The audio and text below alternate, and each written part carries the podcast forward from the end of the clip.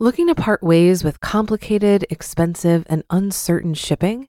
Then give your business the edge it needs with USPS Ground Advantage shipping from the United States Postal Service. Keep everything simple with clear, upfront pricing and no unexpected surcharges. Keep things affordable with some of the lowest prices out there. And keep it all reliable with on time ground shipments. It's time to turn shipping to your advantage. Learn how at usps.com/advantage. USPS Ground Advantage: simple, affordable, reliable. When you need mealtime inspiration, it's worth shopping Kroger, where you'll find over 30,000 mouthwatering choices that excite your inner foodie. And no matter what tasty choice you make, you'll enjoy our everyday low prices, plus extra ways to save, like digital coupons worth over $600 each week. You can also save up to $1 off per gallon at the pump with fuel points. More savings and more inspiring flavors make shopping Kroger worth it every time. Kroger, fresh for everyone. Fuel restrictions apply. This is Optimal Finance Daily, episode 30 How I Became Financially Independent in Five Years, part 3 by Jacob Lund Fisker of EarlyRetirementExtreme.com. Get ready to maximize your potential with Optimal Finance Daily, the podcast that brings you the best content in personal finance five days a week. Your optimal life awaits. Now, here's your host, Dan Warren. Greetings, everybody, and a happy Friday to you. Welcome back to Optimal Finance Daily, where I read to you from some of the best personal finance blogs on the planet. It's really that simple. We go out and find the best personal finance advice and put it into podcast form. If you have any topic requests, anything you'd like to hear, any authors you'd like to hear from, come visit oldpodcast.com and share those with us. And today is the final installment in uh, what I guess you could call a trilogy. Three episodes in a row focusing on Jacob from Early Retirement Extreme. I read the first two parts of Jacob's remarkable story yesterday and the day before, so make sure you check out episodes 28 and 29 if you are a new listener and just trying us out for the first time. Those episodes cover more of Jacob's story and how he's been able to become financially independent and retire at the ripe old age of 33. So let's continue the story and start optimizing your life. How I Became Financially Independent in Five Years, Part 3 by Jacob Lund Fisker of EarlyRetirementExtreme.com. Having just graduated with a PhD and pared everything I could possibly need into a couple of large suitcases, except for my humongous book collection, I moved to my new job. With everything in a couple of suitcases, it's quite easy to move. It takes maybe a couple of hours to pack and clean the place, and off you go. I had also made sure not to exceed the airline weight limit for either suitcase to get the added freedom of flying with my stuff and not paying for excess weight. Prior to my arrival, I had decided that after four years of sharing a kitchen and bathroom with 18 other people, I wanted the luxury of my own kitchen and my own bathroom. Luckily, I found such a room on the top floor of a house, which the landlord rented out to visiting students and researchers. This was within walking distance of my new job, so I was good to go. Groceries were acquired during lunch breaks by hauling a messenger bag over to the nearest supermarket, which unfortunately was in the opposite direction.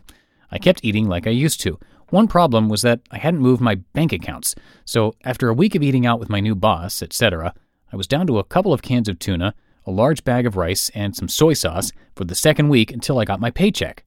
I suppose I could have gotten a payday loan, but I was used to eating simple, so eating rice three times a day for a couple of days was no big deal. After all, most of the world does just that. Shortly after that, I got the bank connections in order, but I did learn an important lesson. It does not matter how much money you have if you cannot buy food. Second, if you can rough it a little, you have choices. For instance, I could attend to the social arrangements for my new job, the cost of having a job, even though I didn't really have money to eat. It was shortly thereafter that I met DW, who, in addition, turned out to work just a couple of buildings over from where I worked. After the incident at the karaoke bar, Dating comprised mostly of hanging out at either her place or my place. After several months of dating like that, we decided that we might as well move in together. After having looked around, we found a nice little house for rent within walking distance of our work. In my case, walking distance usually means less than four miles, but this house was less than two miles away, had a huge backyard, and was located in a quiet neighborhood just at the edge of the city. Nice. At $660 a month, it was hard to beat, except for the $400 apartment we found later just before we moved to California. Of course, since the house had been empty for a couple of years prior, everything, and I do mean everything, started failing in short succession just after we moved in. The nice thing about renting, though, is that the landlord is usually responsible for maintaining the appliances. DW was used to eating more varied than I was, so I gave up my lazy Spartan diet, figuring that I could afford the luxury given that I now had a real job. Besides, not eating lentil soup six days a week, interspersed with tuna sandwiches, seemed to be worth the $70 increase in food expenditures. I mean, in 30 years, I might not have any taste buds left to appreciate the $700 of monthly food money that this increase would compound into. We got most of our furniture used. Some of it was donated from people at our workplace, moving on to better things. Other things we bought used. We also bought a few crappy particle board pieces new. You generally get what you pay for unless you buy used. In that case, you tend to get a lot more than what you pay for. When we moved, we free cycled a lot of our furniture and sold other furniture. On a net basis, I don't think we paid anything for the furniture that did not come with us. Buying used often means that depreciation costs are fully factored in, so effectively, we got free use of a lot of that furniture. Being normal, DW had a car, even though we lived, worked, and shopped practically the same places even before we met. It's been a subject of continuous debate ever since whether to keep it or not. One thing I noted was that I could get from our house to my office in 30 minutes by walking. Going by car, I could get there in about 20 minutes.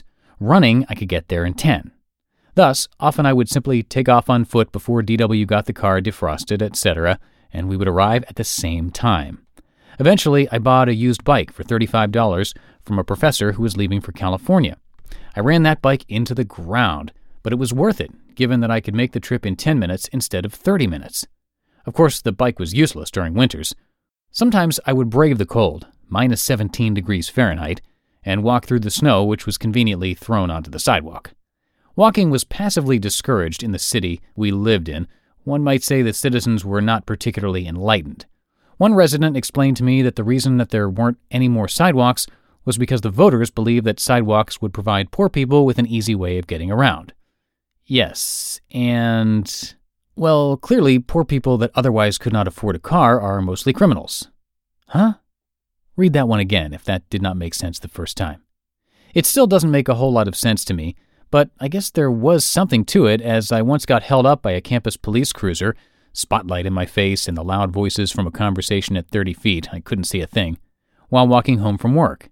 He probably thought I was casing the bank I just walked by, but I eventually managed to convince him that that was my standard route for walking to and from my job.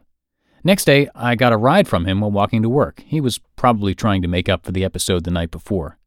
I also got well intended, albeit naive advice from people I passed on the campus parking lot, ranging from how I should dress for the weather to questions from strangers about where I got the nice gear. So I kept walking, although I must admit that I did get a ride from DW when the weather was particularly bad or when I was particularly lazy. Meanwhile, savings kept going up, but at this point I was starting to think about investments. These are the topic of part four. You just listened to the post titled How I Became Financially Independent in Five Years, Part 3 by Jacob Lund Fisker of EarlyRetirementExtreme.com. If you've been using Mint to manage your finances, I've got some bad news. Mint is shutting down.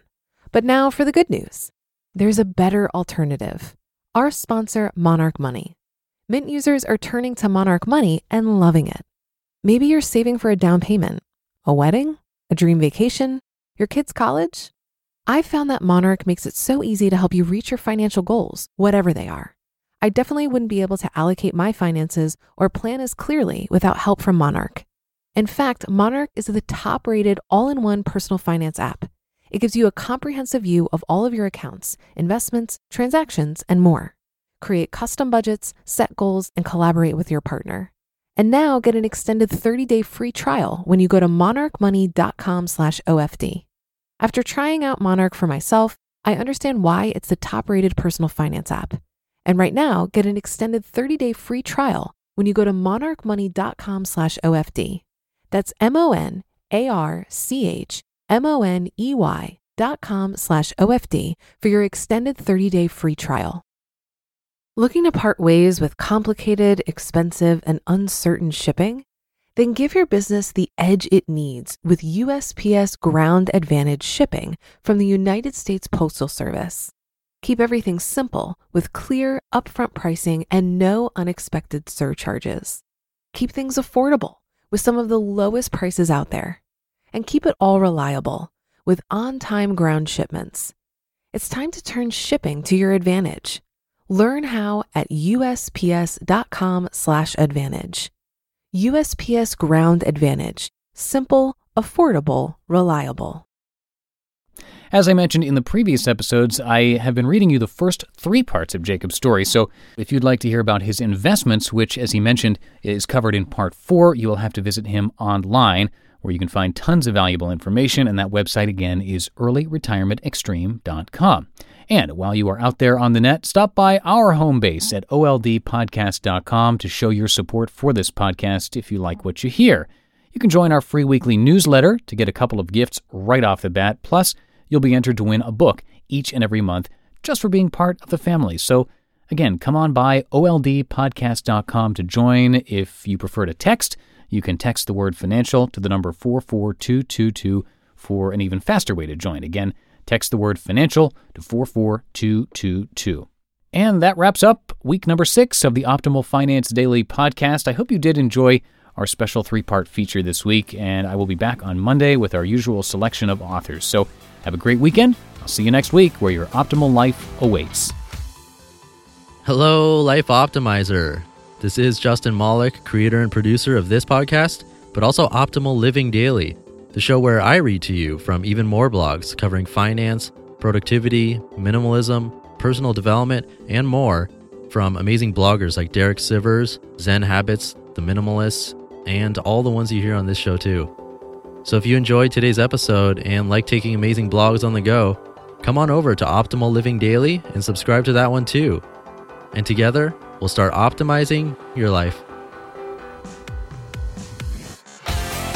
You've been listening to Optimal Finance Daily. Be sure to hit the subscribe button to stay up to date on each new episode and head to oldpodcast.com. That's O L D podcast.com for a free gift as well as more actionable tips and resources to help you maximize your potential. Thanks for joining us and remember, your optimal life awaits.